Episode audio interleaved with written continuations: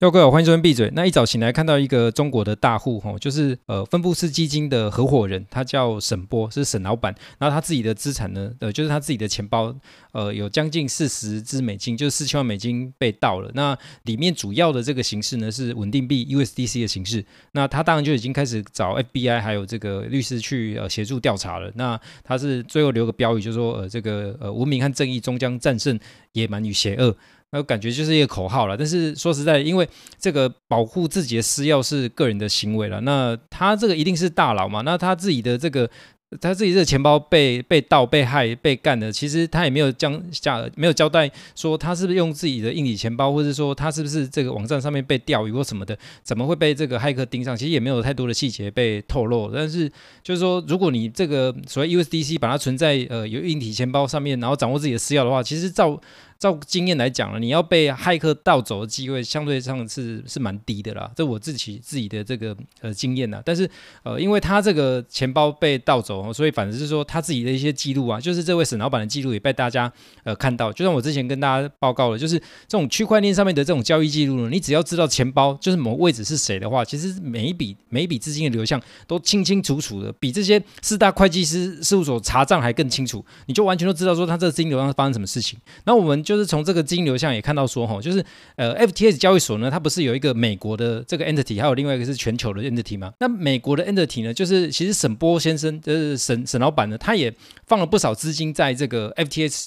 呃，这个美国的这个这个主体上面，这个交易所上面，那他在十一月四号到十一月十号呢，这是整整快一个礼拜时间，他提了将近五千万美金走。那五千万美金是多大规模呢？我们知道说，FTS 打 US 就是 FTS 美国的这个 entity 呢，这个这个交易所呢，在美呃在交易所在美国的部分呢，有将近大概两亿五到三亿的这个资金，就是 balance 上面的资产。那你看他五千万的资金这样移走，就他个人资产就这么多，他把它移走，所以这五千万资就是沈沈波先生生呢，他在这个 FTX 打 US 这个交易所上面呢，他的资产就将近快二十趴，所以我们都之前都想说啊，这个这个交易所是白人的，是犹太人控管的，所以这个一定就是白人的资金，其实没有，其实光是这个沈先生他就留了快呃这个占这个这个交易所整体的资产是二十 percent 呢。那你以这样的情况来看的话，他他在呃十一月四号到十一月十号相继移。出了呃大概五千万美金的资产呢，其实它是以大户的情况，它不断的这样的汇出。其实我们一般的这个小散户应该是要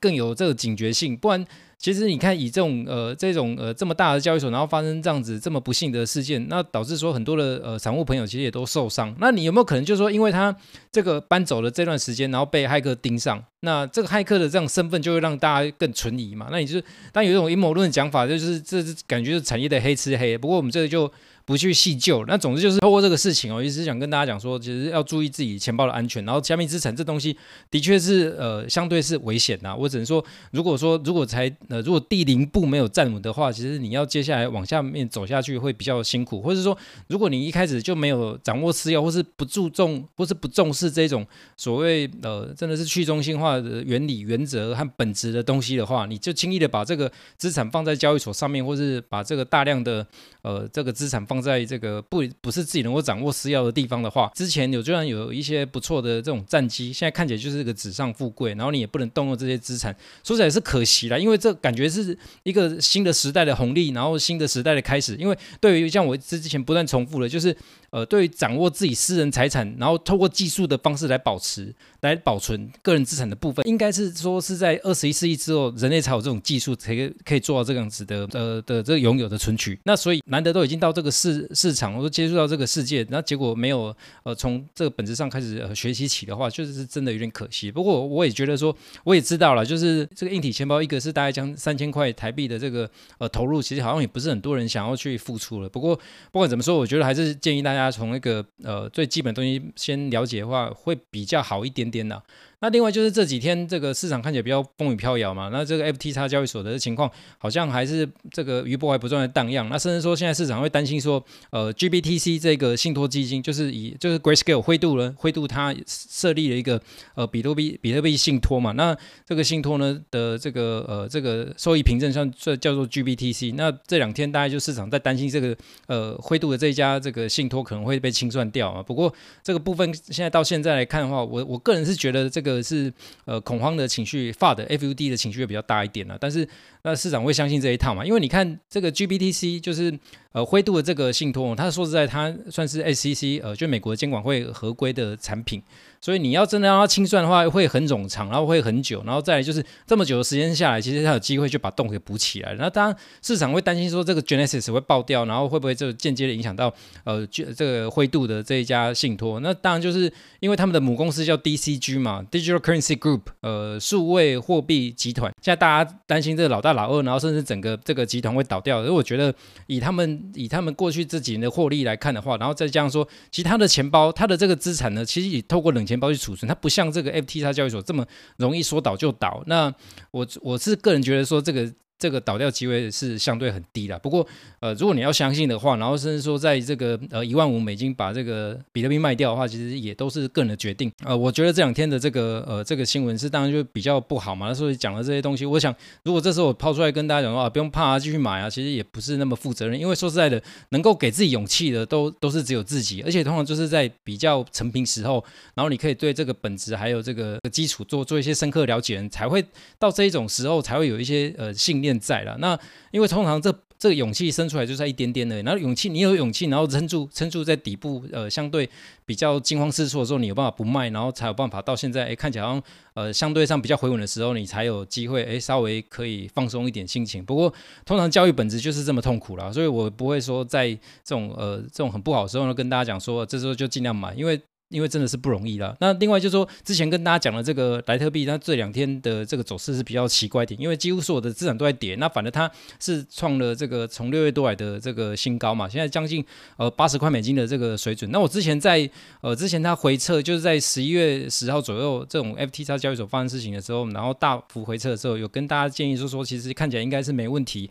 但是说实在，那时候如果你愿意去买的话，到现在看起来也也有将近这个五六十 percent 的这个报酬。那我觉得大家可能会喜欢从这种后照镜的这种方式去看 K 线，然后觉得说啊，就是有赚那么多。其实不要想太多了，因为通常你在平常没有准备好，对这个东西没有深刻理解的话，这种恐慌时候你要进场去买，几乎是不可能的了。然后就算是你在呃昨天或者前天呃这这个市场比较不太那么乐观的情况下，那它发觉说相对比较持稳，然后进讲进场去买的话。呃，如果这样子的话，我也是觉得说，诶，是蛮恭喜你的。不过接下来的话，应该是波动度会慢慢变大了。这个市场呢，其实不管是哪个商品都一样，就是呃，大家买的时候，如果说也没有一些基本的信念、基本想法的话，其实就算是它有这个大涨的情况，其实你都很难去坚持住。那不管怎么说呢，如果之前已经有进场的朋友，还是恭喜。但是接下来这个时候要进场的这个呃新手或是呃老朋友，其实就是会，我是觉得说要稍微比较呃谨慎、恐惧一些，因为毕竟呃虽然说现在。整个 macro 整个总经的情况看起来是没没什么问题，不过